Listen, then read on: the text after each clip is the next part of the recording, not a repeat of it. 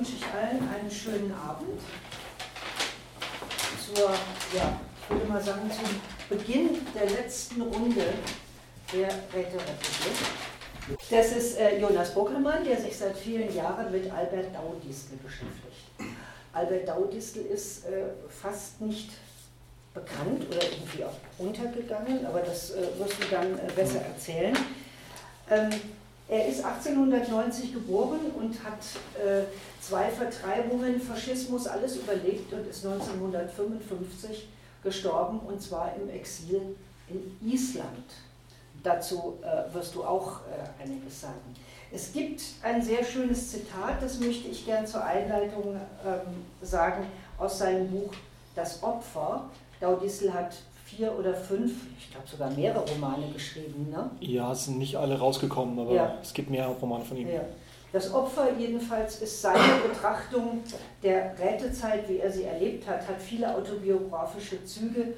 Es geht um den Matrosen Heinrich und er schreibt da an einer Stelle, das Volk regierte sich selbst. Die Revolution feierte ihren Sieg.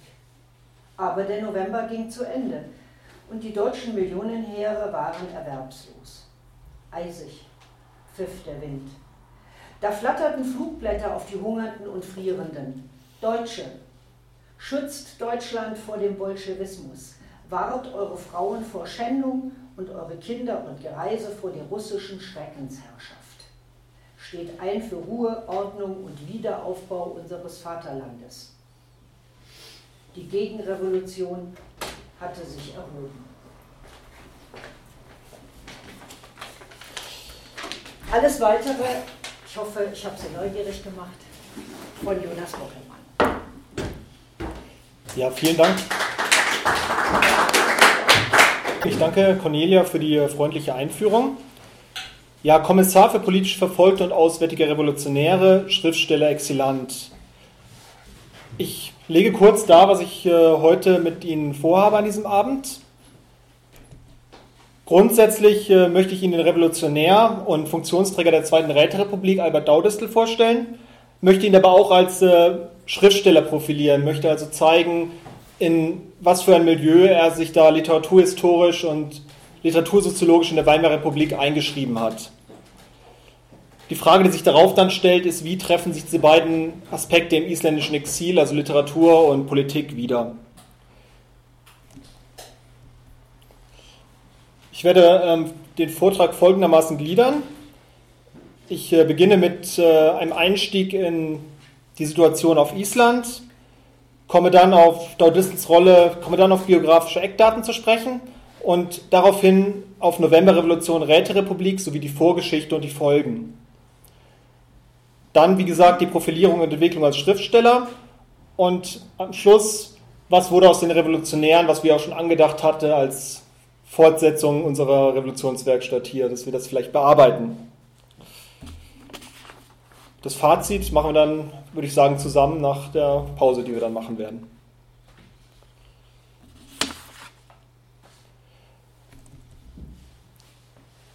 Genau, ich zeige euch irgendwie, wie Daudistel zum ersten Mal nach Island gekommen ist. Das da links ist ähm, eine Anzeige in der Röver Faunin. Das ist äh, die Zeitung der Kommunisten in Island gewesen. Und dort werden die äh, Bücher der Reihe Internationale Literatur angeboten, die man, so steht es in dem äh, Text, über das Werkeliesblad, also das Arbeiterblatt, beziehen kann. Und da ist Daudistel neben anderen Büchern aufgeführt. Wer dieses Angebot wahrgenommen hat, ist natürlich dann wiederum eine andere Frage. Aber auf jeden Fall ist er da unter anderen Autoren, die die Novemberrevolution beschrieben haben, wie zum Beispiel Kurt Kleber, aufgeführt. Und man kann sagen, dass das auch äh, sich fortsetzt in seinem Nachruf von 1955, nachdem er gestorben ist. In dem Nachruf geht es vor allen Dingen um seine Beteiligung an den Matrosenaufständen nach Kriegsbeginn und darüber, dass er sich einen Namen als Schriftsteller in der Weimarer Zeit gemacht hat. Also es werden da die Autoren aufgeführt, die er gekannt hat. Also Toller unter anderem, Stefan Zweig und Kurt Tucholsky. Also für die Isländer war er vor allen Dingen interessant als äh, Zeitzeuge über diese Epoche. Das spiegelt sich auch darin wider, wie man seines Todes noch gedacht hat nach 1955, nämlich äh, durch das Abdrucken einer Kurzgeschichte namens Der Parlamentär, Und das ist eine Kurzgeschichte, die auf die Folgen der, der Mastalkämpfe 1918 in Berlin eingeht. Die wurde damals ins Isländische übersetzt und ist dann noch abgedruckt worden in der ja, Zeitung der Sozialisten damals. Die Todesanzeige erinnert ihn Daudistel auch als einen witzigen Gesellschafter und tatsächlich ist er wohl ein hervorragender mündlicher Erzähler gewesen. Das geht aus einer Stelle in einem Tagebuch einer isländischen literarischen Freundin von ihm hervor, die Anfang 1940 in Reykjavik bemerkt, Jado Distel hat wieder einen großen Tag gehabt heute und äh, hat von seinen Gefängnistagen ab sein Leben erzählt. Auf der anderen Seite stand er in Island im Ruf eines übervorsichtigen und nachtragenden Eigenbrötlers. Davon hat zum Beispiel der, der Schauspieler Robert Atfinson, der in Deutschland dann auch sehr bekannt wurde, berichtet. Der, hat in, der ist in den Ostfjorden groß geworden und hat ihn als ganz junger Mann kennengelernt und hat gemeint, dass der am liebsten gar nicht aus dem Haus gehen wollte. Ein junger Kommunist in dieser Zeit auf Island hat sich daran erinnert, dass Dodistel immer ein Gift bei sich gehabt hat, für den Fall, dass die Nazis ihn auf Island schnappen. Und äh, das wurde mehrfach überliefert, diese Geschichte. Er war jemand, der sehr stur sein konnte, auch gegenüber denjenigen, die ihm politisch nahe standen und seine persönlichen Positionen gegenüber diesen Leuten hat er auch vertreten. Ich zitiere im Folgenden aus einem Brief an Alexei Tolstoi, der damals in Ende der 30er Jahre Vorsitzender des sowjetischen Schriftstellerverbandes war und in dem Daudistel auf äh, ja, sein, in dem Daudistel seine finanziellen Guthaben aus der Sowjetunion einfordern möchte. Er kommt dann auch auf die Rätezeit zu sprechen. Ich wandte mich daher im Mai 1937 in den hier zugrunde gelegenen Angelegenheiten per Einschreiben mit Rückkarte an das Sekretariat Stalin die Rückkarte bekam ich mit der Empfangsbestätigung des Sekretariats Stalin. Aber obgleich unter Darlegung der Wesenszüge dieses Schreibens das Sekretariat Stalin in aller Bescheidenheit um eine Solidaritätsbezeugung in Form einer materiellen Hilfe aus den Erträgnissen meiner ins Russische übersetzten Bücher gebeten hatte, bekam ich keine Antwort. Ich unterließ jede Elendsschilderei, aber ich unterlasse nicht zu erwähnen, dass ich bei meinen größten Arbeiten heimlich der isländischen kommunistischen Partei behilflich bin, ihre Tageszeitung ideologisch und tagespolitisch interessant zu gestalten.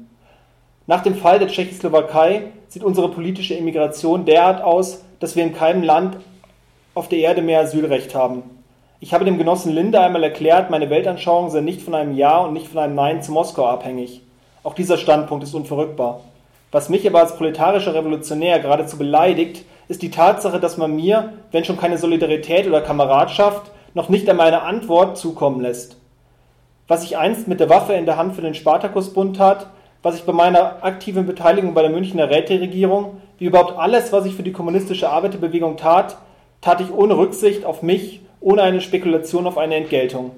Ich war zwar nie Mitglied der Partei, aber ich war einer ihrer Kämpfer. Weiter war ich nichts. Ja, zu der Mithilfe an den kommunistischen Zeitungen ist zu sagen, dass die ähm, isländischen Kommunisten Daudistel irgendwie so als eine Art Besserwisser gehalten haben. Also die mochten das nicht so gerne, dass er dem die ganze Zeit reinfunkt. Ähm, er hatte dann auch äh, tatsächlich Streit mit, sein, mit, seinen Freunden über die Person Stalin, weil er den Hitler-Stalin-Pakt äh, verurteilt hat und hat sich über die Bombardierung Berlins im Zweiten Weltkrieg gestritten. Es gibt hier auch hierzu Tagebuchaufzeichnungen, wo drin steht, dass äh, diese Position von Daudistel zwar für einen Flüchtling verständlich sei, aber trotzdem sagt die Tagebuchführerin, sei es komisch, dass man einen alten Bolschewiken und Aufständischen in Deutschland 1918 so sprechen hört wie ein x-beliebigen Bourgeois. Also das ist quasi ein erneuter Hinweis darauf, dass Daudistels Ruf auf Island sehr auf seiner Beteiligung an der Revolution beruht hat. Ich gehe weiter zu den biografischen Eckdaten. Also er ist 1890 in Frankfurt am Main als Sohn eines Schlachtermeisters geboren. Er ist ähm, als 16-Jähriger durch, äh, durchgebrannt. Das ist auch nicht.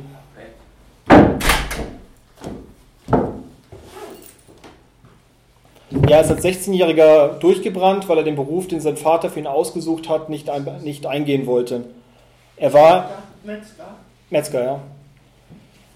Und ähm, er war daraufhin Vagabund und äh, Matrose. Das Ganze lässt sich erhärten durch äh, bestimmte Aufzeichnungen der Polizei, die ihn halt irgendwie, ähm, die ähm, ihn des Öfteren eingesperrt hat wegen Bettelei hier und dort.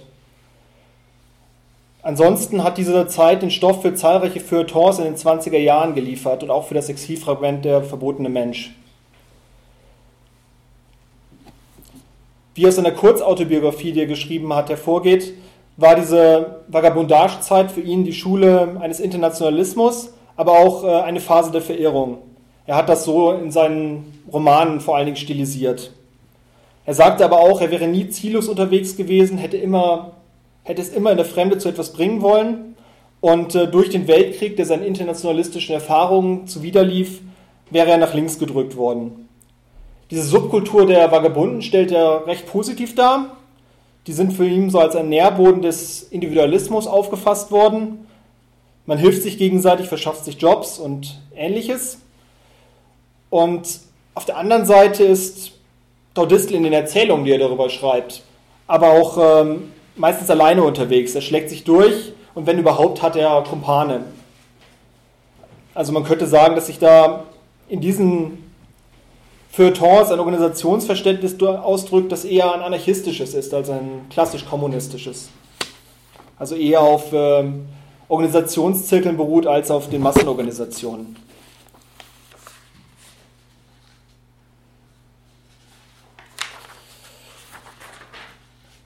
Ja, die Frage ist dann natürlich, wie kam. Ähm, Augenblick.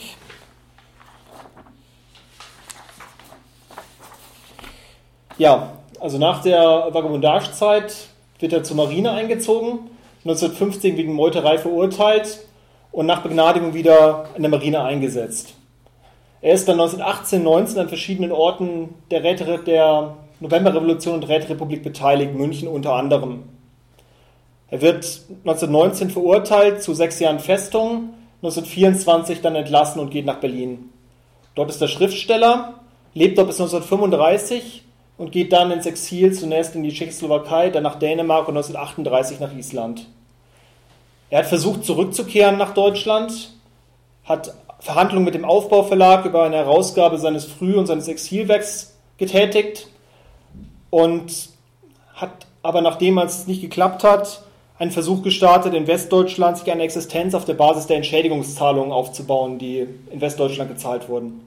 Bevor er zurückkehren konnte, ist er in Reykjavik gestorben.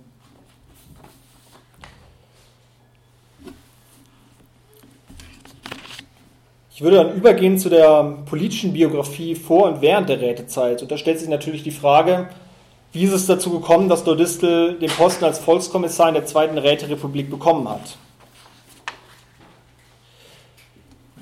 Also die Vorgeschichte ist zunächst, dass ähm, er 1915 diese zehn Jahre Haft aufgebrummt bekommen hat und die Akten belegen des Weiteren, dass er im November 1918 in Wilhelmshaven entlassen wurde, als Matrose, nicht als Gefangener.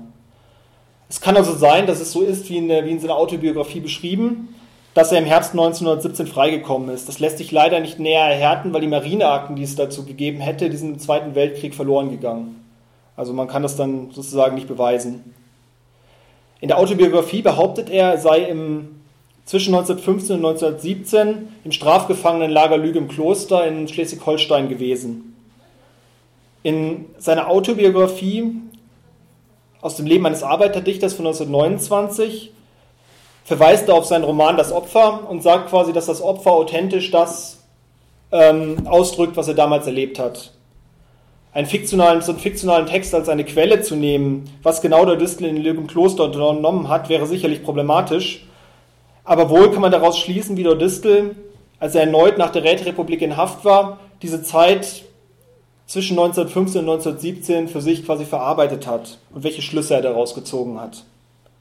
In diesem Buch schildert er grässliche Zustände in diesem Strafgefangenenlager, also Hunger, Krankheit, den Sadismus der, der Wachen dort und äh, es lässt tatsächlich auch so an die späteren KZs denken. Und ich kann mir gut vorstellen, dass viele von den Leuten, die da Dienst taten, auch später bei den Nazis wieder mit am Start waren. Die Zustände da machen den Heinrich Hölzel, also den Protagonisten dieses Romans, ziemlich kaputt und er rettet sich durch, die, durch Tricks und Täuschung und schafft es, seine Position vor allen Dingen dadurch zu behaupten, dass er konspirativ innerhalb dieses Lagers Gegenwehr organisiert. Also so stellt quasi Daudistel sein, das Überleben in diesem Lager dar. Er hat später der Polizei angegeben, dass er Mitglied der USPD von der Gründung weg gewesen ist.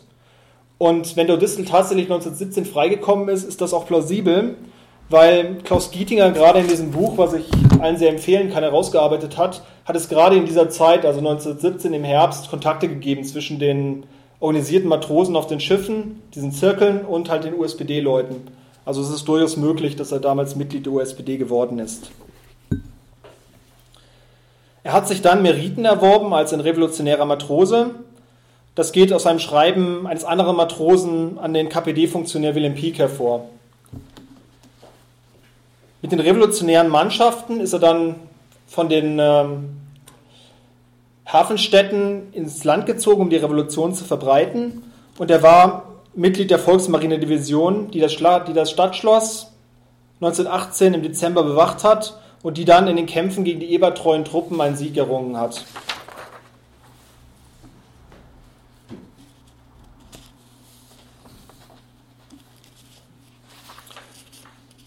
Erich Mühsam hat später in seinen Tagebüchern aufgeführt, dass der Distel ihm erzählt habe, er wäre ein persönlicher Freund von Heinrich Dorrenbach gewesen, dem Kommandierenden damals. Und ob das sozusagen die, so ist, ist eher fraglich, weil Klaus Gietinger ist der Name der Distel nie begegnet. Also er wäre auf, wäre auf jeden Fall kein führendes Mitglied dieser Truppe. Dass er daran aber teilgenommen hat, ist ziemlich wahrscheinlich. Einerseits wegen den Schilderungen von Mühsam, andererseits wegen der Detailtreue, in der das hier in dem Roman geschildert ist, aber auch wegen einiger Begleitumstände, die zusammenstimmen mit dem, was äh, in diesem Alexei Tolstois Zitat irgendwie dargestellt wurde. Also er hat ja geschrieben, er wäre 1918 Spartakist gewesen. Und es war auch tatsächlich so, dass die Volksmarinedivision, nachdem die am Anfang quasi diese Arbeitereinheitsregierung von SPD, USPD die Treue versprochen hat, die ist dann eher nach links gerückt, als sozusagen klar wurde, dass die SPD dann eine Hinhaltetaktik fährt hinsichtlich der, der Fortsetzung der Revolution. Und äh, als den, nachdem klar wurde, dass die äh, Volksmarine-Division durch die SPD auch verraten wurde. Also man wollte ja, dass die aus dem Schloss da rausgehen und hat dann versucht, die um ihre Löhnung zu prellen. Und ähm, in der Zeit sind dann viele nach links gegangen und auch Mitglied des Spartakusbundes tatsächlich geworden. Es gibt auch eine weitere interessante Quelle, und zwar ist es so gewesen, dass Dordistel 1934 ja noch in Deutschland gewesen ist und er hat versucht, damals Mitglied in der Reichsschrifttumskammer zu werden, wo du Mitglied sein musstest, wenn du veröffentlichen wolltest. Und das ist er damals unter anderem deswegen nicht geworden, weil sich die Freikurskämpfer in dem Schriftstellerverband dagegen ausgesprochen haben, dass er Mitglied wird. Ich zitiere. Im Übrigen war Dordistel bei dem Rätestaat unter Eisner und Konsorten maßgeblich beteiligt. Außerdem hat er an den Kämpfen am Mastal teilgenommen. Sie, Herr Präsident, werden es verstehen, dass es für uns Freikaufskämpfer, die diesen Leuten im Kampf gegenübergestanden haben, nicht sehr leicht ist, dies alles zu vergessen. Ich bin vom Parteigenossen Stoffregen beauftragt, Sie zu bitten, uns schriftlich die Aufnahme des Daudistel anzuordnen. Also das hat dann damals auch nicht hingehauen. Also er war in Berlin und ähm, trat dann während der Zweiten Räterepublik nach Niederschlagung des Palmsonntagsputsches auf den Plan. Hier ist vielleicht eine Erklärung angezeigt. Also wie war, was war die Zweite Räterepublik und wie hat die sich konstituiert? Es gab diesen sogenannten Palmsonntagsputsch, wo ähm, quasi die erste Räterepublik ähm, ja, niedergeschlagen werden sollte und auch Leute wie mühsam ver verhaftet wurden. Und die Putschisten selber haben eine Versammlung der Betriebs- und Soldatenräte einberufen, die damals eine Art Räteparlament auch gewesen sind. Die haben aber dann nicht, wie es diese Putschisten wollten, sozusagen ihren Putsch legitimiert, sondern haben auf Antrag von Levinet einen 15-köpfigen Aktionsausschuss eingesetzt und den am 27.04. auch wieder abgesetzt. Also der Aktionsausschuss war diesem Gremium verantwortlich.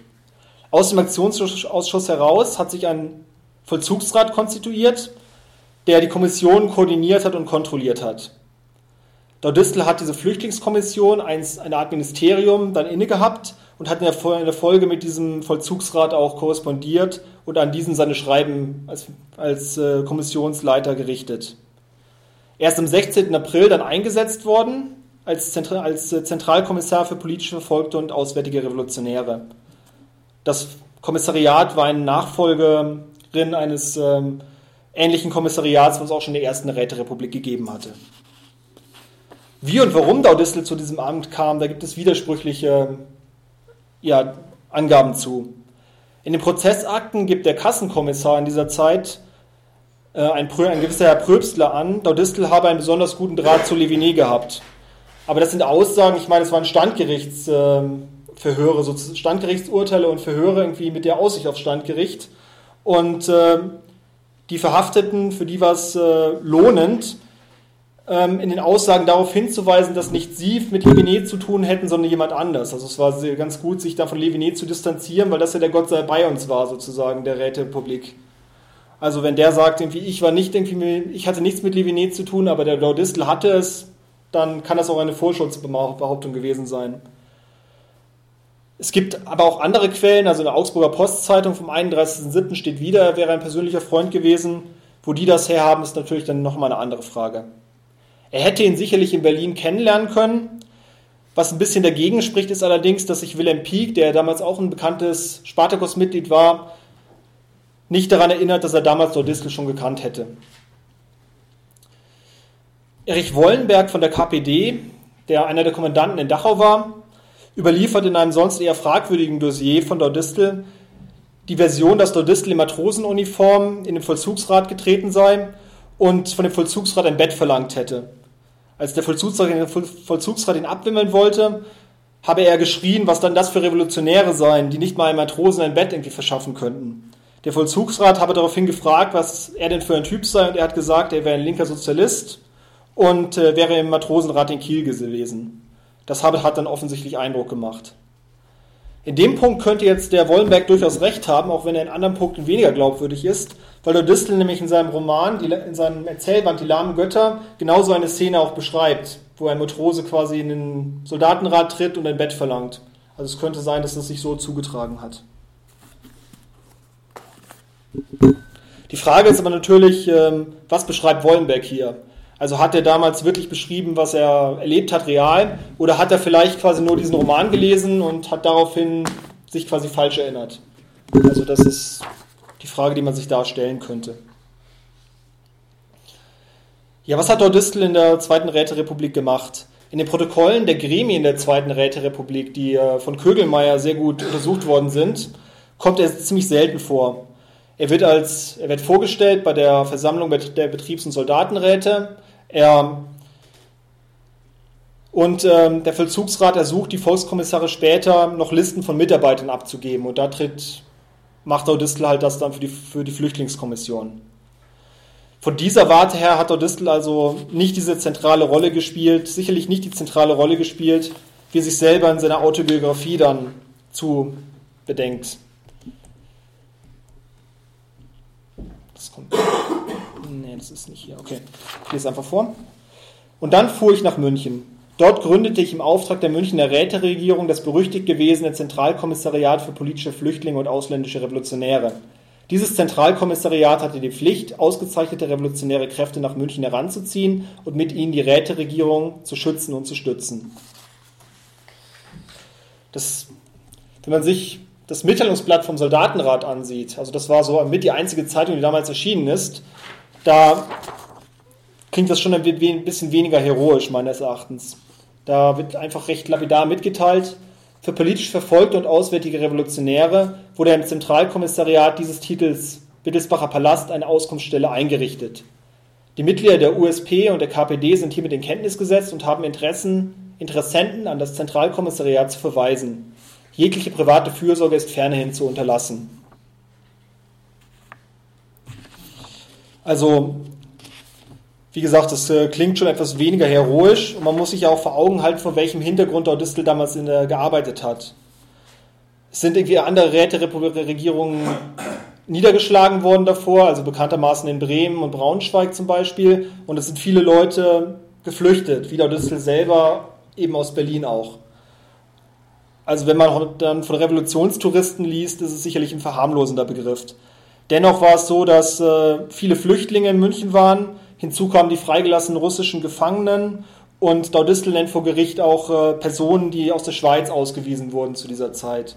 Also es gab auch einfach äh, viel zu organisieren und äh, viel Ordnung in dieses Chaos reinzubringen, das es da gab. Er hat natürlich aber auch versucht, aus naheliegenden Gründen also als er schon verhaftet war, den Behörden, vor den Behörden einen ähnlichen Eindruck zu vermitteln. Einfach irgendwie, äh, weil es besser vor Gericht sich besser macht, wenn man irgendwie äh, karitativ irgendwie arbeitet, als wenn man sozusagen Revolutionäre unterstützt. Also er sagt gegenüber der Staatsanwaltschaft, während der Räterepublik habe ich mich lediglich mit meinem Ressort beschäftigt. War nicht Mitglied des Sektionsausschusses und gehörte auch sonst keinem Ressort oder Ausschuss an. Die Staatsanwaltschaft hat damals noch andere Zeugen befragt und die haben sowohl in belastender als auch entlastender Absicht ausgesagt, dass der Distel in München diversen Gestrandenen geholfen hätte, also nicht nur Kommunisten. Wobei der Begriff Kommunist in diesen Akten der Gerichte steht für alles im Prinzip. Also jeder, der bei der Räterepublik dabei war, war der Kommunist in, diesen, in deren Augen. Er hat dann, ähm, ja, und das äh, wurde quasi auch unterschiedlich, äh, sehr unterschiedlich interpretiert, was er da äh, gemacht hat. Also, einer hat gesagt, ähm, wie gesagt, er hat allen geholfen in positiver Absicht, also auch äh, nicht, nicht politischen Flüchtlinge. Ein anderer hat ihm aber vorgeworfen, er habe zwielichtige Gestalten unterstützt und äh, habe quasi am 28.04. mit der Drohung mit der Pistole auch noch eine Geldauszahlung erzwungen, um halt irgendwie diesen, diesem Geschwär sozusagen noch weiteres Geld zu verschaffen. Dort Distel musste sich dann quasi vor Gericht verteidigen, dass er nicht die eigene Tasche gewirtschaftet hat und deswegen ist auch ganz gut erhalten, was er da quasi konkret unternommen hat. Er hat die Flüchtlinge auf diverse Hotels verteilt, vor allen Dingen auf das Hotel Drei Raben in der Schillerstraße. Er hat, ähm, als der Hotelier in dem Hotel Drei Raben sich nicht an den ursprünglich vereinbarten Preis halten wollte, hat ähm, er quasi den dazu ähm, gezwungen, dass er das macht, weil er, weil er quasi ansonsten gedroht hat, es zu beschlagnahmen. Es ging damals irgendwie um 80 bis 100 Personen ungefähr, die er da unterstützt hat. Und es waren wohl tatsächlich nicht nur ähm, aktive Revolutionäre, sondern äh, verschiedenste Leute, also diverse Flüchtlinge aus verschiedenen Ländern, aber auch äh, Leute, die ähm, unter Druck waren aufgrund der Geschehnisse des Palmsonntagsputsches. Also Zenzel Mühsam wurde unterstützt von ihm zum Beispiel. Es ist so, dass er es geschafft hat, ähm, das Gericht zu überzeugen, dass er nicht in die eigene Tasche gewirtschaftet hat, aber Martin hat ihm nicht geglaubt, dass äh, er quasi nur karitativ gehandelt hätte. Ich zitiere aus dem Urteil des Standgerichtes. Die, die, die Unterstützung, die den Revolutionären aus feindlichen Ländern gewährt wurde, war eine sehr reichliche. Sie bestand zunächst aus einem Tagegeld von 6,50 Mark, das auf Betreiben des Angeklagten alsbald auf 20 Mark erhöht wurde. Ferner wurde ihnen Kleidungsstücke zugewendet, und zwar pro Kopf im Durchschnitt zwei Anzüge zu je 350 Mark, vier Hemden zu je 35 Mark Unterwäsche für etwa 60 Mark, zwei Stiefel zu 90, zu 90 und 100 Mark, Hüte für etwa 75 Mark, ein Paletot zu 400 Mark und außerdem noch ein Gummimantel. Ferner aber auch Handschuhe, Krawattennadeln und anderes. Die Kleidungsstücke wurden bei den hiesigen Geschäftsleuten, so insbesondere Bamberger und Herz, vom Angeklagten beschlagnahmt, aber bezahlt. Der Angeklagte trat bei dieser Firma, als einmal ein ungenügender Ausweis beanstandet und zurückbehalten werden sollte, sehr heftig auf und drohte mit diktatorischer Gewalt.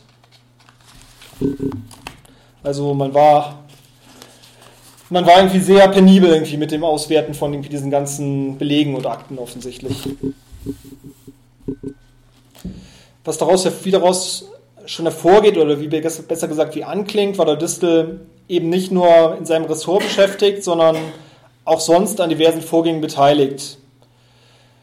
Er soll irgendwie äh, der Kommission zur Bekämpfung der Konterrevolutionäre verdächtige Personen gemeldet haben und man hat bei ihm zwei gefälschte Pässe gefunden, die wahrscheinlich Funktionären zur Flucht verhelfen sollten. Der Aktionsausschuss musste damals irgendwie auch eine Untersuchung anstrengen. Also es war so eine Art Skandal damals mit diesen gestohlenen Pässen. Ich komme da später nochmal darauf zurück. Diese Geschichten waren dann möglicherweise auch der Grund, warum der Distel in den letzten Apriltagen noch durch die KPD-Funktionäre und Rätepolizisten Retzlaff und Meyer-Gründer verhaftet worden ist. Andere Hintergründe waren vielleicht die Beteiligung an Beschlagnahmungen und eben diese Revolver-Episode, die es da gab. Also wahrscheinlich äh, hat man sich da über ihn beschwert. Der Distel ist dann, wie erwähnt, äh, verurteilt worden zu sechs Jahren.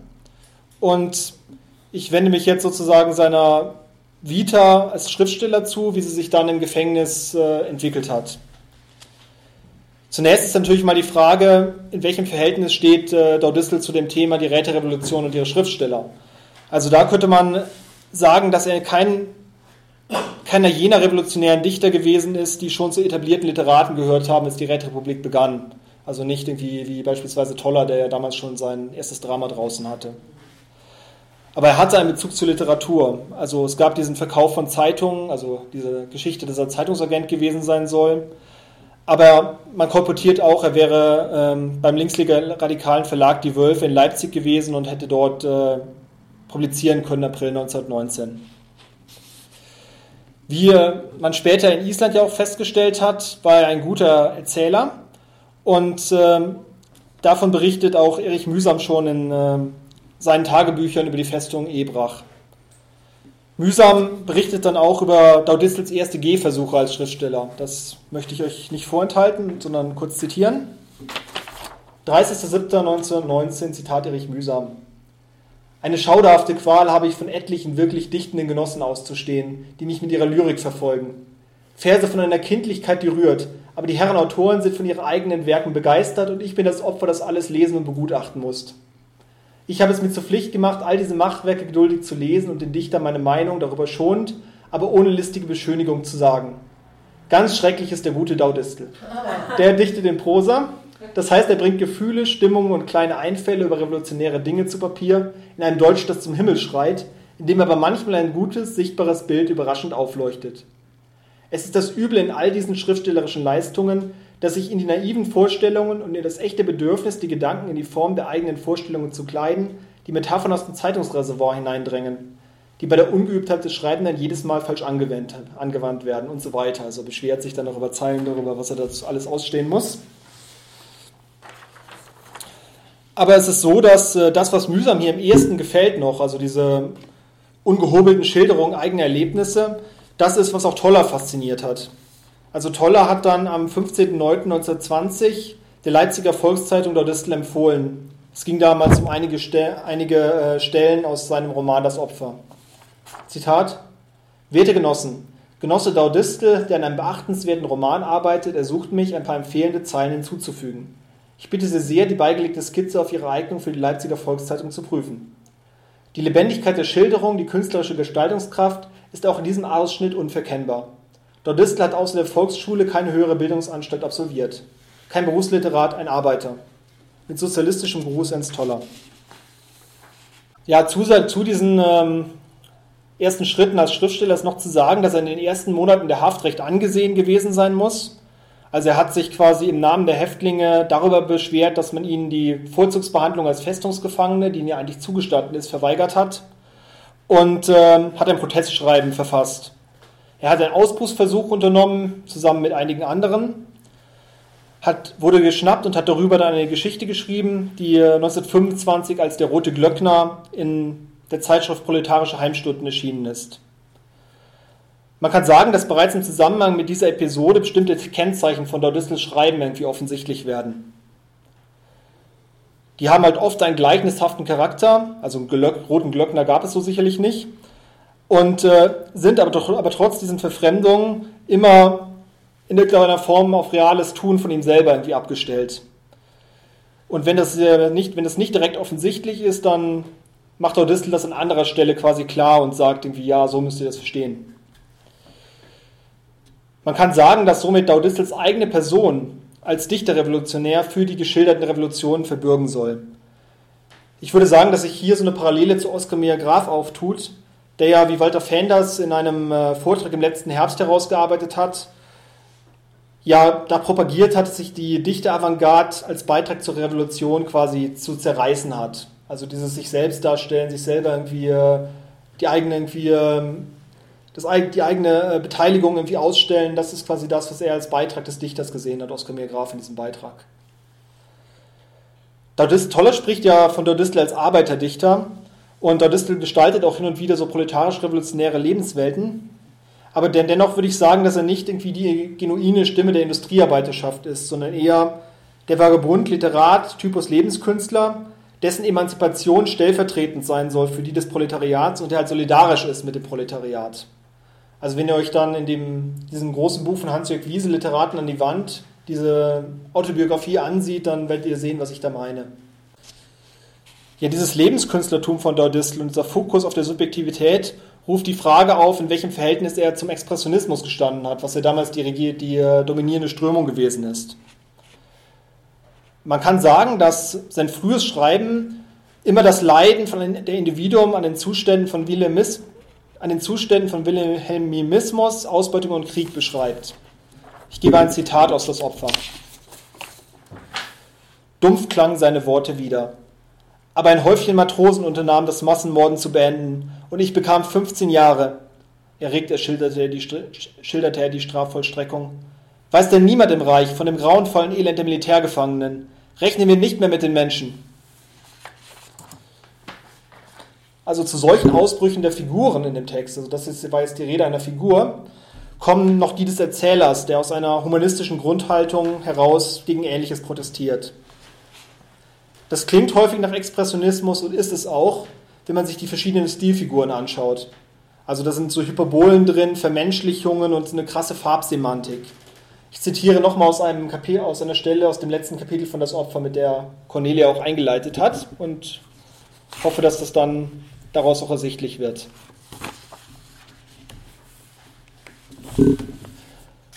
Der Krieg war verloren. Kaiser Wilhelm II. desertierte nach Holland. Der Waffenstillstand wurde abgeschlossen, die Fronten barsten, Deutschland erbebte. Millionen Opfer schrien aus heller Verzweiflung. Unentwegt aber befahl Wilson, der Präsident der Vereinigten Staaten von Amerika, den zermürbten deutschen Heeren: Zurück, Marsch, Marsch! Ein Jagen und Rennen, ein Keuchen und Fluchen. Die Transportzüge folgten einander ununterbrochen. Ostwärts. Auf Puffer, Trittbrettern und Dach überladener Eisenbahnzüge rettete sich der alte deutsche Wunsch nach Hause. Friede, endlich Friede. Diese Tatsache entfachte die ungeheure Flucht zu einer maßlosen Begeisterung. Und wild stoben die deutschen Armeen nach der Heimat ins Chaos zerschmetterter Illusionen. Revolution, Revolution! Das verratene Volk tobte, die Reichsregierung flüchtete vor Schrecken. Am 12. November dröhnte noch einmal die Luft über Wilhelmshaven. Mehr als 100.000 Soldaten und Arbeiter, Frauen und Kinder holten vereint aus zu einem letzten Schlag gegen den alten morschen Staat.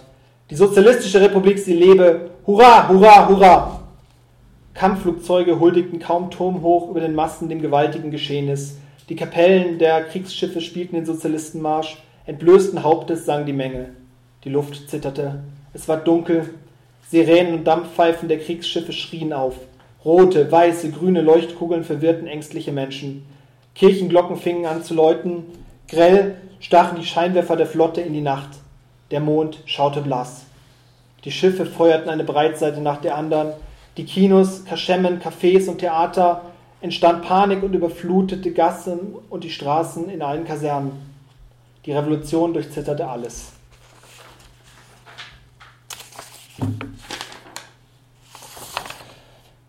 Verglichen mit anderen Expressionisten muss man aber sagen, dass Dordistel viel zeitkonkreter ist, weniger Stimmungsmalerei macht und äh, es mehr Handlungen und konkrete Szenarios gibt. Man hat seinen Text auch damals logischerweise als einen ersten Schritt nach dem Expressionismus gedeutet. Und für viele hat das Opfer quasi eine, die gewünschte neue Position einer proletarisch-revolutionären Literatur dann noch markiert. Mit dem Schreiben von dem Text hat Odistel ganz früh in der Haftzeit begonnen.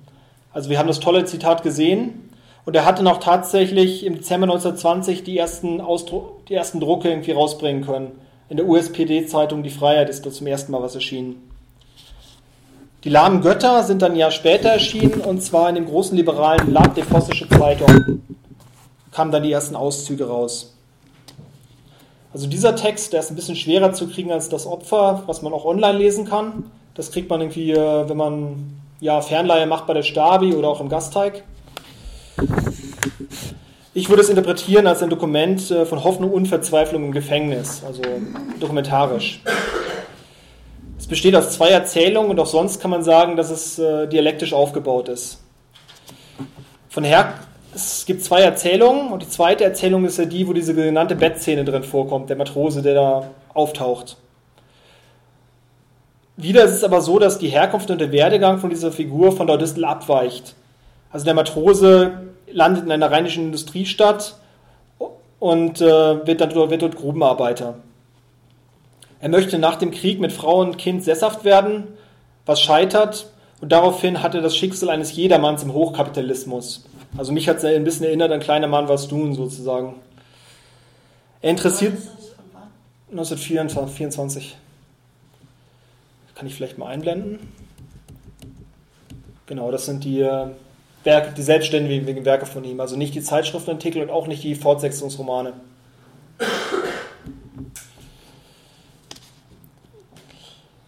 Und diese Figur, die fühlt sich von den Räten missachtet und übersehen und geht deswegen buchstäblich alleine zugrunde. Die steht im Kontrast zu der Figur aus der ersten Erzählung in diesem Band.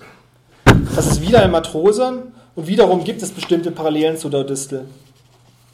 Es ist ein Matrose, der an der Räterepublik teilgenommen hat in München und der sein eigenes Erleben in der Festung Ebrach beschreibt. Also der Name der Festung taucht auch wörtlich auf. Dordistel verfremdet sein eigenes Erleben also das alter Ego von ihm ist kein Frankfurter wie er, sondern ein Norddeutscher, der auch platt spricht. Die Erzählung ist eine Chronik eines Monats im Gefängnis und es geht quasi um die Festungskommune, die wir auch aus den Tagebüchern von Erich Mühsam unter anderem kennen. Der Muck versucht sich, also der Matrose versucht sich aus den Fraktionskämpfen herauszuhalten und versucht die Gräben als Vergnügungskommissar durch seine Späße wieder zu schließen.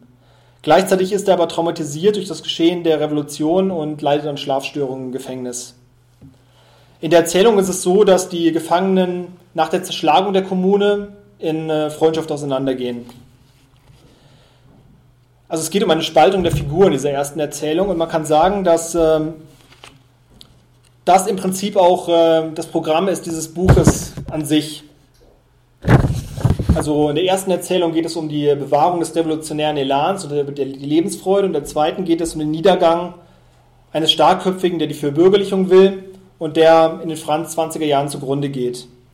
Also ich interpretiere das Buch so, dass man zwei konträre Erzählungen hat und äh, die eine quasi steht für die Avantgarde und den revolutionären Heroismus und die andere quasi für die, Alt, für die Basis und das alltägliche Elend.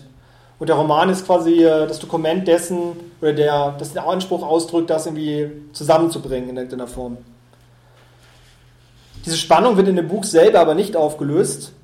Vielmehr wird das Werk durch äh, seine Paratexte als ein Dokument des Häftlings ausgewiesen und als ein Dokument der ungelösten Spannung im Gefängnis.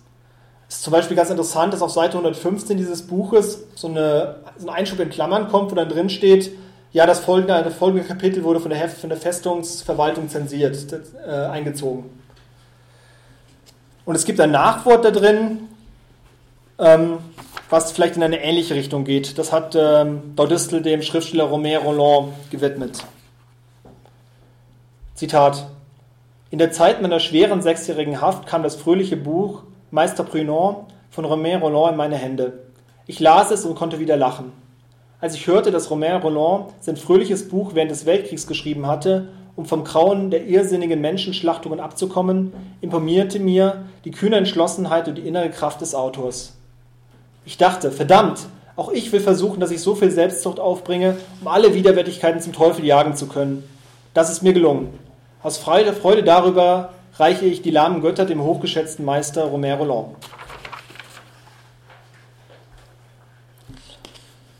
Man kann sagen, dass Daudistel 1922, 1922 äh, Literatur als den Ort für die Organisation des Zwiespalts mit Blick auf die Revolution äh, ausgemacht hat. Das stand im, im, Zusammenhang auch damit, dass Daudistel sich in der Zeit äh, ja, von seinen Mitgefangenen erfremdet hat und es viel Streit mit denen gegeben hat. Also die Kommunisten haben ihm sein Verhalten als Flüchtlingskommissar vorgeworfen und es gab, äh, gibt Dokumente über Handgreiflichkeiten. Aber man weiß aus der Mühsam-Biografie von Chris Hirte ja auch, dass äh, die Bedingungen in Niederschönenfeld damals auch so schlecht waren, dass die Nerven von den allen so ziemlich blank gelegen sind.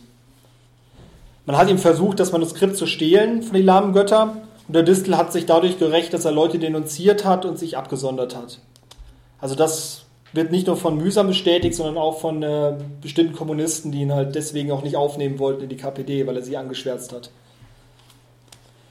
Mühsam sagt dann, der Distel sei dann völlig vereinsamt in der Haft und im Prinzip sei jeder froh, dass er weg sei, als er entlassen wurde.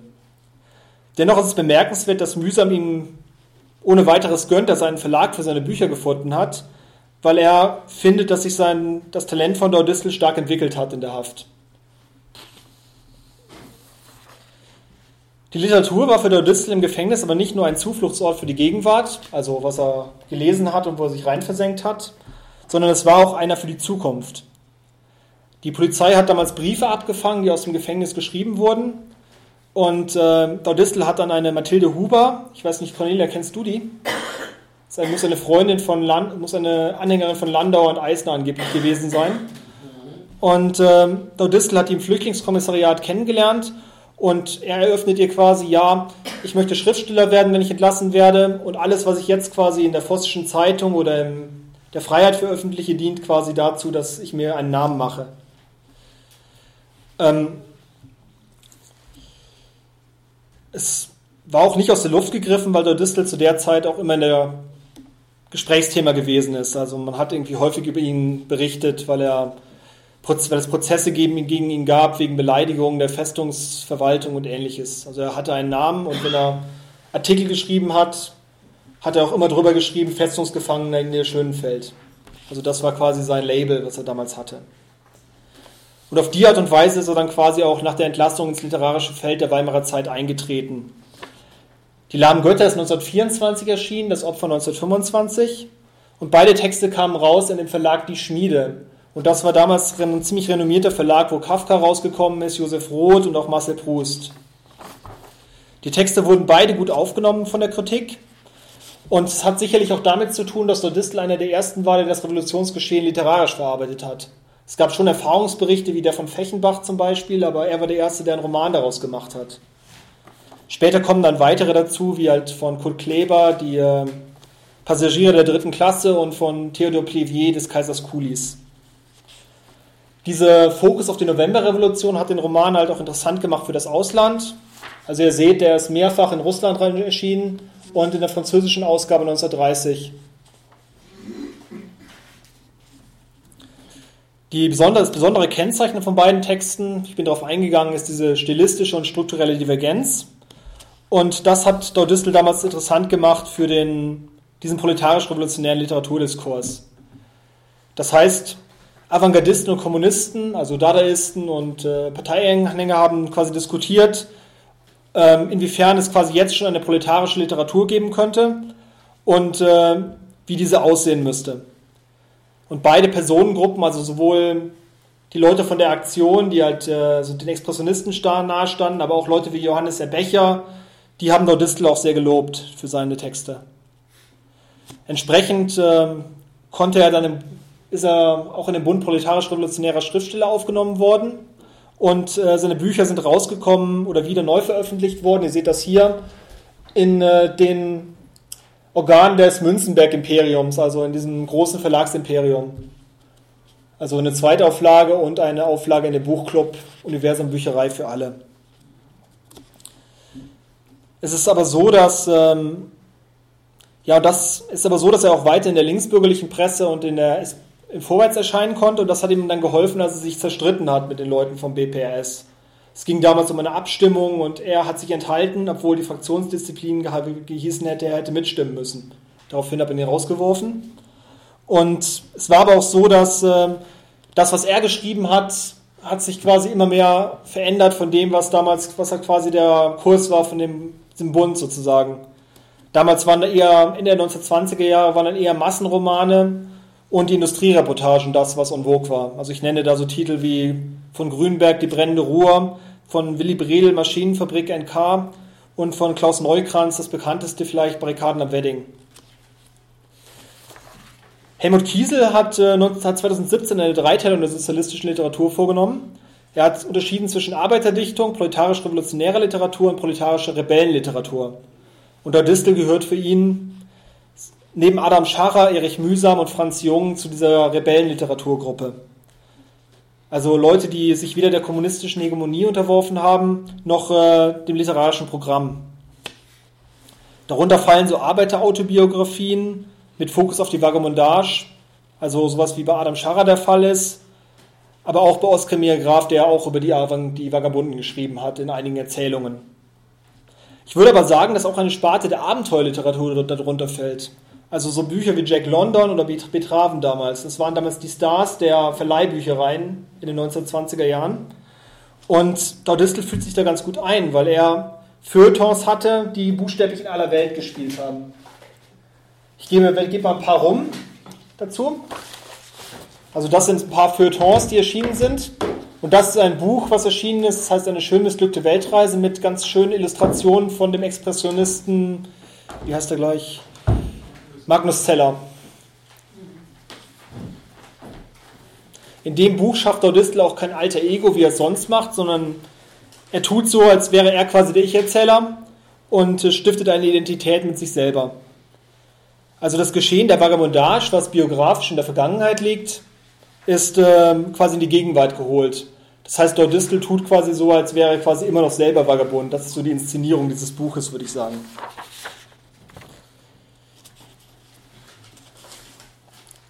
Diese Struktur erklärt aber auch, warum es so schwer ist, irgendwie über diese Vagabondage-Zeit was Konkretes zu sagen, weil Daudistel quasi äh, immer, aufs, immer quasi das literarisch ausgemacht hat und immer auf die Authentizität hingewiesen hat. Also er hat quasi, ähm, und es war durchaus so, dass in der Vergangenheit ähm, immer wieder Leute auch gekommen sind und gemeint haben, hey, was du da schreibst über die Zustände in den Gefängnissen in Griechenland, das klingt so wie eine Geschichte aus Münchhausen und äh, so erbärmliche Orte es gar, kann es gar nicht gegeben haben. Frau Distel hat dann darauf geantwortet, das zitiere ich, auf so eine Kritik, die damals als, als Leserbrief gekommen ist. Er sagt, ich bin Vagabund gewesen, ich war in der Hölle, ich lebte unter falschem Namen. Sie, Herr Bode, nennen die Athener Polizei eine Elitetruppe, weil sie zu einem großen Teil aus ehemaligen Akademikern bestehe. Ich sage eine bedauernswerte Elitetruppe. Außerdem darf ich Ihnen verraten, dass gerade der ehemalige Akademiker, auch wenn er durch die Misere gezwungen wurde, in Athen Polizist zu werden, so viel Einsicht hat, um zu wissen, dass er Überlistungen unterliegen kann. Ich habe auf meinen wilden Reisen nur Scheinlegitimationen benutzt. Stempel jeder Behörde wurde von den Vagabunden hergestellt. Sie arbeiten auf Schiefer. Und hatte man erst einmal auf einem deutschen Eilfrachtbrief einen patzigen Konsulatssiegel, der bestätigte, dass man der und der sei, dann gesellten sich bald andere, echte, ovale, sogar grüne und viereckige vertrauensselig dazu. Bei der illegalen Arbeit in der Politik wird noch toller geaßt. Man braucht sich nur bei den Spezialisten im Polizeipräsidium zu erkundigen, ob Falsifikate, die nach ihrer Entlarvung geradezu belustigend anmuteten, nicht schon oft mehr Nachsicht unterwegs erreichten als der Pass eines Bürgers. In Athen gäbe es Polizisten mit geflickten Hosen. Auch in Griechenland, jetzt mehr denn je, spiegelt sich die Not der Zeit besonders an den Uniformen der untersten Beamten. Vorbilder nannte ich sie zu radikalen Sparmaßnahmen. Ihnen erscheinen griechische Gefängnisse, die sie nur von außen her zu sehen bekamen, behaglich. Mir aber graut, wenn ich egal wo eine steinerne Hauswand mit jenen viereckigen Lichtsieben bekomme. Sie verneinen tatsächliche Zustände, gegen die sogar die Griechen Front machen.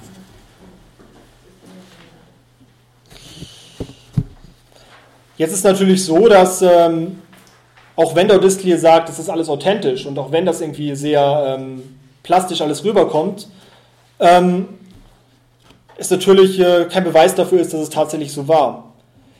Also äh, die Literaturhistoriker Leonore Krenzlin hat zum Beispiel über, Le über Willi Sachse, der ein Mitangeklagter von Reich, Pietsch und Köbis gewesen ist 1917 und später auch Schriftsteller wurde, gesagt, dass äh, man auch nicht sicher sein könnte, ob dessen wilde Jugend auf den Segelschiffen, die er da beschreibt, tatsächlich so stattgefunden hat. Und sagt in dem Zusammenhang, dass er auch Karl May ähm, nicht unbedingt in Arabien war, auch wenn er darüber geschrieben hat.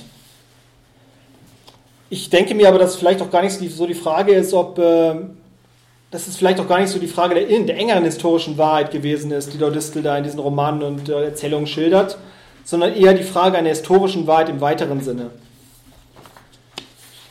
zitiere dazu kurz Ernst Bloch, was der quasi über die Kolportage geschrieben hat, mit Blick eben auf Karl May. Er hat geschrieben, ein sehnsüchtiger Spießbürger, der selbst ein Junge war, durchstieß den Muff seiner Zeit. Er kolportierte nicht die romantischen Ideale des Bürgertums, feine Leute, Salonglanz, auch nicht die Mittelaltergeschichten des Biedermeier, sondern er kolportierte nochmal den Indianerroman aus der Zeit Coopers, der revolutionären Ideale, als die Wilden noch bessere Menschen waren. Der Flitter des Jahrmarkts kam dazu, der echte Budenzauber, wie er zur Kapotage gehört, damit sich die Freizügigkeit nicht in kruder Natur erschöpfe, sondern färbt und in Traumgeschichten spiegelt. Fast alles ist, aus, ist nach außen gebrachter Traum der unterdrückten Kreatur, die großes Leben haben will. Also man hört hier quasi sozusagen die Legitimität, die Bloch dem halt zugesteht. Also der Ausdruck des Lebenswillens der unterdrückten Kreatur in diesen Kolportagetexten.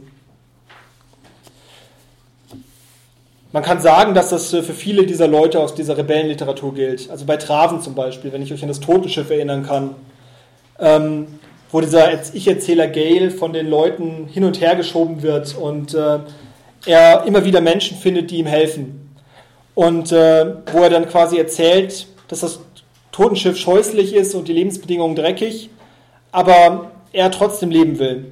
Und der Ich-Erzähler, das Erzähler-Ich, was es ja auch gibt in diesem Totenschiff-Roman, der verbirgt ja auch quasi davon, dass dieser Gale es durchgestanden hat. Bei das Opfer kann man sagen, dass es ganz ähnlich ist. Also der Roman ist anfangs ein Schelmenroman mit exotistischen Zügen. Also Heinrich Hölzel ist bei den Vagabunden, richtet sich in einer Kirche in Mailand ein, wo die dann alle zusammensitzen und Wein trinken, reist in Ägypten durch die Wüste, organisiert eine Gaunerbande in Genua. Später in der Revolutionszeit übertölpelt er die Militärärzte, dadurch dass er ein Augenleiden simuliert. Er versteckt sich im Kettenraum eines Schiffes, um, die Truppen, um eine Bombe zu starten, um die Truppenbewegung zu sabotieren. Er durchleidet dieses Kriegsgefangenenlager und äh, arbeitet gegen die Apathie an. Er trifft den Köbis und den Reichpeach sogar und äh, läuft auf eine Mine auf, überlebt in das Auflaufen, das Auflaufen auf der Mine in dem kalten Wasser und kämpft um das Berliner Schloss. Also es ist eine sehr, nicht unbedingt immer glaubwürdige Erzählung, aber es ist sozusagen eine Erzählung von einer Gestalt, die durch diese ganze Revolutionszeit sich durchschlägt. Und das könnte ich mir vorstellen, ist auch etwas, was den Roman so beliebt gemacht hat. Der Name Heinrich Hölzel deutet ja auch auf die Komportage hin. Also man hat da zwei Namen drin, also einmal Heinrich Dornbach und einmal den Max Hölz. Und Dornbach steht quasi für diese, das erlaubt es quasi der Distel über diese Mastalkämpfe zu berichten und Hölz steht für diese ganzen, diesen ganz, dieses ganze Draufgängertum und diesen Erlösungs-Background auch, diesen christlichen Background, den Hölz ja auch hat. Er war mit diesen Texten, also in der Weimarer Zeit sehr beliebt hat häufig im Radio gelesen und äh, hat Theaterskizzen geschrieben. Er hat dann seine Frau, auch seine spätere Frau kennengelernt, die war Schauspielerin beim Piscator-Theater am Nollendorfplatz und hat, als es darum ging, ihr ein Engagement zu verschaffen, auch irgendwie ja, Kontakte zu Toller, Brecht, Hasenklever und dem Kritiker I. Hering spielen lassen. Also man kann sagen, dass er zu dieser Berliner Bohem gehört, die der Publizist Axel Eggebrecht äh, dargestellt hat. Ähm, die Schauspielerin hieß Edith Lazarus, das war aber keine Bekannte. Die ähm, war eine kleine Schauspielerin. Edith Lazarus. Nachnamen der Nordau-Distel später. Er war trotzdem, das gilt auch für viele aus der Berliner Boheme, bettelarm damals und er hätte nicht überleben können ohne die ähm, Stipendien und die Darlehen, die er bekommen hat. Er hat Ende der 30er Jahre an einem Roman gearbeitet, der taucht dann, ist dann 35 veröffentlicht worden und da geht es um den sogenannten Falke-Zwischenfall. Also äh, ein Putschversuch ähm, von lateinamerikanischen Offizieren, die ein deutsches Schiff geschartert haben und damit quasi Venezuela geputscht haben, also irgendwie sehr aktuell sogar. Und ähm, es war aber so, dass dieser Roman fertig war 1933 und äh, er aber dann nicht veröffentlichen konnte, weil die Nazis an die Macht gekommen sind. Er ist aus dem Schutzverband deutscher Schriftsteller rausgeflogen direkt, also er ist nicht direkt verhaftet worden, wahrscheinlich weil er, eben weil er so äh, bettelarm war, ständig den Wohnort gewechselt hat, ist er wahrscheinlich nicht verhaftet worden und ähm, wurde, ist aber aus diesen ganzen Verbänden geflogen, also dem, dem Schriftstellerverband und dem Pen Club. Seiner Frau ist es noch schlechter gegangen, weil sie als Jüdin nach dem Machtantritt äh, aus der Bühnenarbeitergewerkschaft geflogen ist, nicht mehr angestellt wurde und arbeitslos war. Es ist wahrscheinlich, dass sie das Dordistel sie auch deswegen im Mai 1933 geheiratet hat, weil sie quasi als Tochter eines Arztes quasi auch direkt dann familiär betroffen war von diesen Boykotten, die dann stattgefunden haben. Also wahrscheinlich hat er versucht, die dann dadurch zu decken. Es war aber so, dass äh, er nicht veröffentlichen konnte. Und äh, als er dann seine Miete nicht mehr bezahlen konnte und man gedroht hat, ihn rauszuschmeißen, hat er dann zur Reichsschriftkunstkammer Kontakt aufgenommen und hat Änderungen an dem Roman vorgenommen, die man sozusagen von ihm verlangt hat, wenn er veröffentlicht werden sollte. Der Romanheld war dann ein patriotischer Kapitän, der die Unterdrückung Deutschlands durch die Entente geißelt und der Erzähler preist da die alte deutsche Flagge und ähnliches. Also man kann nicht sagen, dass es, äh, wie es manche geschrieben haben, dass es ein nicht regimekonformer Roman gewesen ist. Also er hat versucht, da quasi diesen Roman anzupassen, damit er für rauskommen konnte. Auf der anderen Seite ist der Stoff aber so, ist der Stoff an sich und die Art, wie er geschildert wird, also die Anmietung eines Schiffes, das aus sozusagen aus Gier dieser Reederei ähm, diesen Putschisten überlassen wird, ja durchaus äh, nicht geeignet, irgendwie die Faschisten im guten Licht dastehen zu lassen. Also wenn man diese Industrieförderung von Hitler im Auge behält.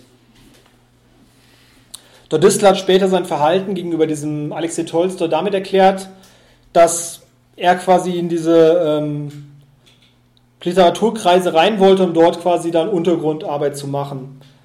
Er hat behauptet, dass er Zeit und Geld brauchte, um das die Immigration überhaupt vorzubereiten.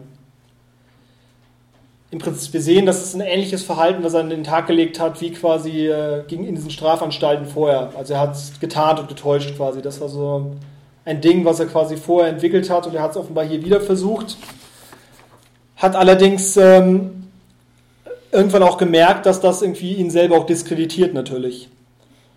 Also er hat den nächsten Roman, den er dann quasi nicht mehr in Deutschland veröffentlicht hat, sondern den er im Ausland veröffentlichen wollte, da hat er quasi äh, dazu gesagt, dass er diesen Roman im Machtbereich der Narzissten begonnen habe und dass es ihm aber nicht mehr möglich gewesen wäre, in der Diktatur die Wahrheit zu schreiben und dass ein jener Tarnungsversuch äh, den Kopf gekostet hätte.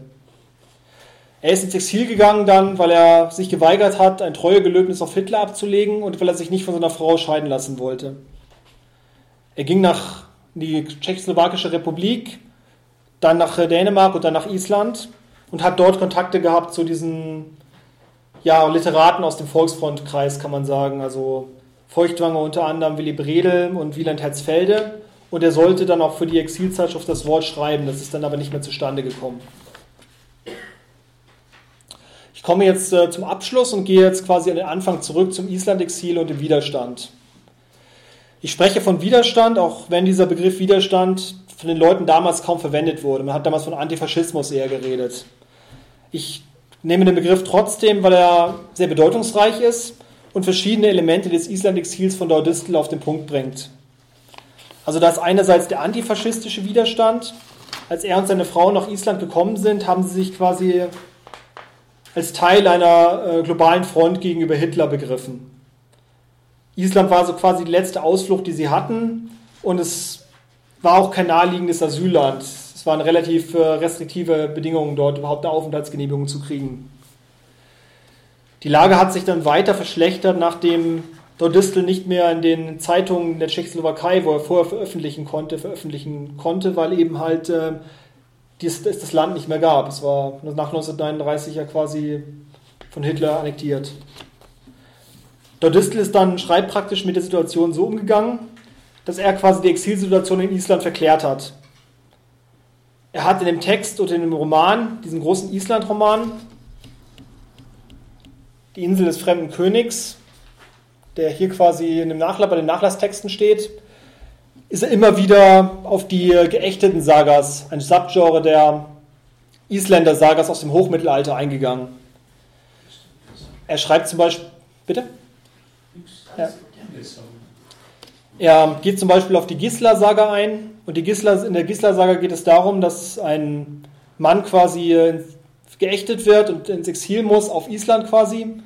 Und äh, er wird quasi von seiner Frau begleitet, die ihn in diesen abgelegenen Fjord, wo der hinflieht, ja, begleitet, auch wenn sie es gar nicht muss. Und das war so bei seiner, bei seiner Frau so genauso. Also die hätte auch in Dänemark bleiben können, weil sie Verwandte hatte, ist aber trotzdem mitgekommen. Also da identifiziert er sich mit. Und dann ist es so, dass er quasi in Artikeln, die er schreibt, immer wieder auf das moderne Island eingeht und das quasi gegen das Thule-Island, was die Nazis ja so groß gehalten, groß äh, geschrieben haben, also das Traumland der alten Germanen. Dagegen hat er quasi dann das moderne Island in Stellung gebracht. Er hat aber auch ähm, direkt antifaschistisch gewirkt und zwar im Zusammenhang mit äh, dem Sozialdemokraten Paul Künder und der Internationalen Transportarbeiterföderation. Der Paul Künder hat, war der Verbindungsmann für diese Föderation in Reykjavik. Die hatte so Stützpunkte in Europa. Und äh, er hat quasi äh, immer nach England berichtet und hat dort quasi auf das Problem hingewiesen, dass Deutschland versucht hat, strategische Interessen auf Island zu wahren. Er hat auf diese Problematik immer hingewiesen.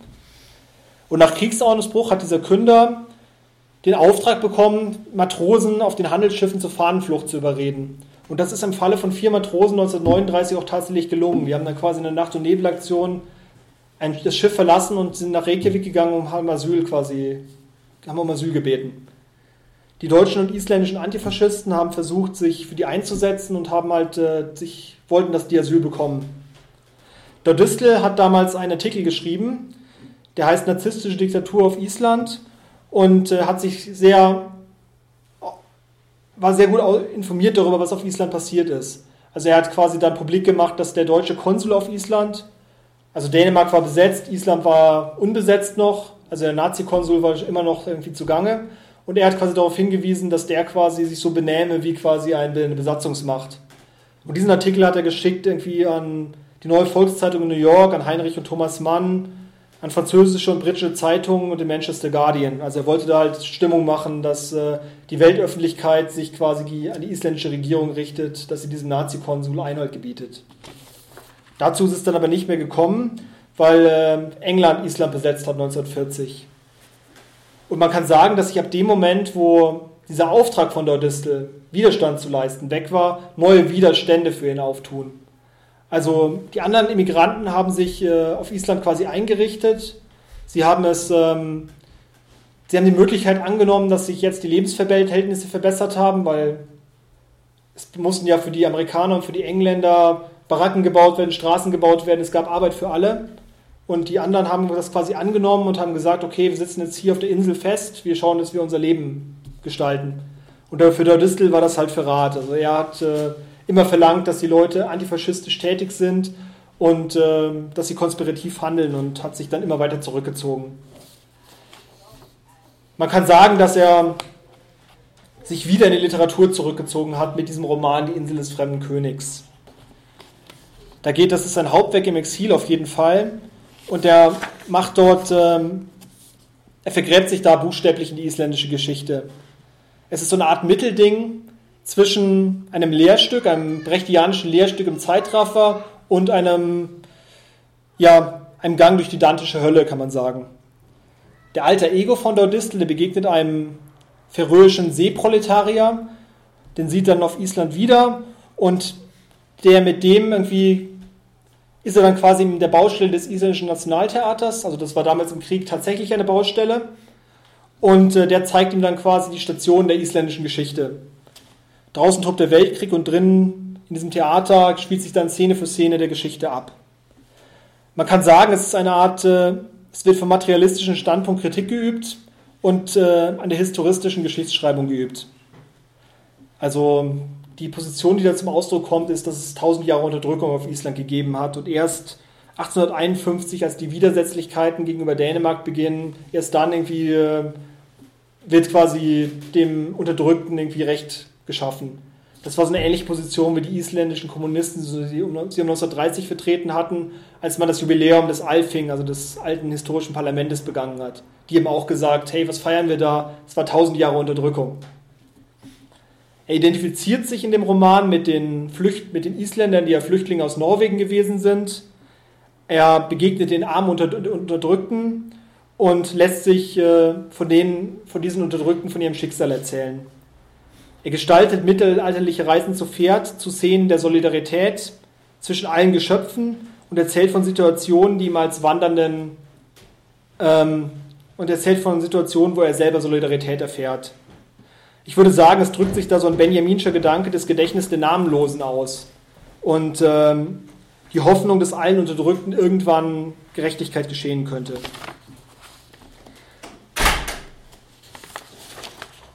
Komme dann zum Abschluss mit einem Zitat aus diesem Text, wo, er, ähm, wo das ganz deutlich wird, denke ich. Also, da schreibt er, zur Linken ging die Sonne unter, zur Rechten verschwand die Ferne, die Recht, zur Rechten verschwand die Ferne. Die Nacht kam, die nordische Sommernacht, die durchsichtig blieb. Aus der schummrigen Düsternis, Düsternis voraus tauchte eine Grashütte auf. Ich wanderte und wanderte, die Hütte näherte sich mir, es begann zu regnen. Die Tropfen erreichten im Sturm die Härte von Hagel. Lächerlich, sagte ich, da das Unwetter zu toben anfing. Die Hauptsache ist frei sein. Wir trafen zusammen, die alte Grashütte und ich. ich sah, sie sah aus wie ein Giebeldach, aus dem das Stockwerk fehlte. Gleich dem verödeten Unterschlupf, den ich einst mit meinen Jugendkameraden in Begeisterung für das Indianerspiel aus Grassoden gebaut hatte. Well, sagte ich nach allgemeiner Geflogenheit der verfolgten Rothäunte, der einstigen Kameraden der kundschaffenden Jugend. Well, sagte ich zu der Hütte, wie einst da meine Jugendkameraden und ich, als Freunde der verfolgten Indianer, der machtgierigen Blassgesichter, die, Macht, die machtgierigen Blassgesichter bekämpften, ohne zu ahnen, dass wir dadurch zu tatkräftigen Freunden all derer wurden, die Unrecht und Schmach erleiden, ohne zu wissen, dass wir Parteien nahmen gegen den barbarischen Grundsatz, wer die Macht hat, hat das Recht. Das wilde, buschelige Gras der Öde begann in Trübnis zu rauschen, wie einst der Wald meiner Kinderzeit, wenn ich in Unruhe geriet. Als wir die Schule der Jugend nach dem Gesetz, dass alles vergänglich ist, verlassen hatten und das Spiel ernst wurde, versank unsere Hütte immer tiefer in den Hintergrund, aus dem sie jetzt wieder hervorgekommen war. Ich fragte mich, wo mögen sie alle hingeraten sein? Der Fritz, Karl, Julius, Ferdinand, der Heinrich, der Ludwig, die ganze Bande. Auf jedem Friedhof, den ich zur Zeit des ersten großen Sterbens besuchte, obgleich ich dort nichts zu suchen hatte, habe ich an den schönsten Gräbern ihrer gedacht schließe vielleicht damit ab, dass er an anderer Stelle dann auch auf äh, die Toten der Räterepublik zu sprechen kommt. Also er gedenkt da mühsam Dorenbach, Fechenbach und anderen. Ich danke für eure Aufmerksamkeit.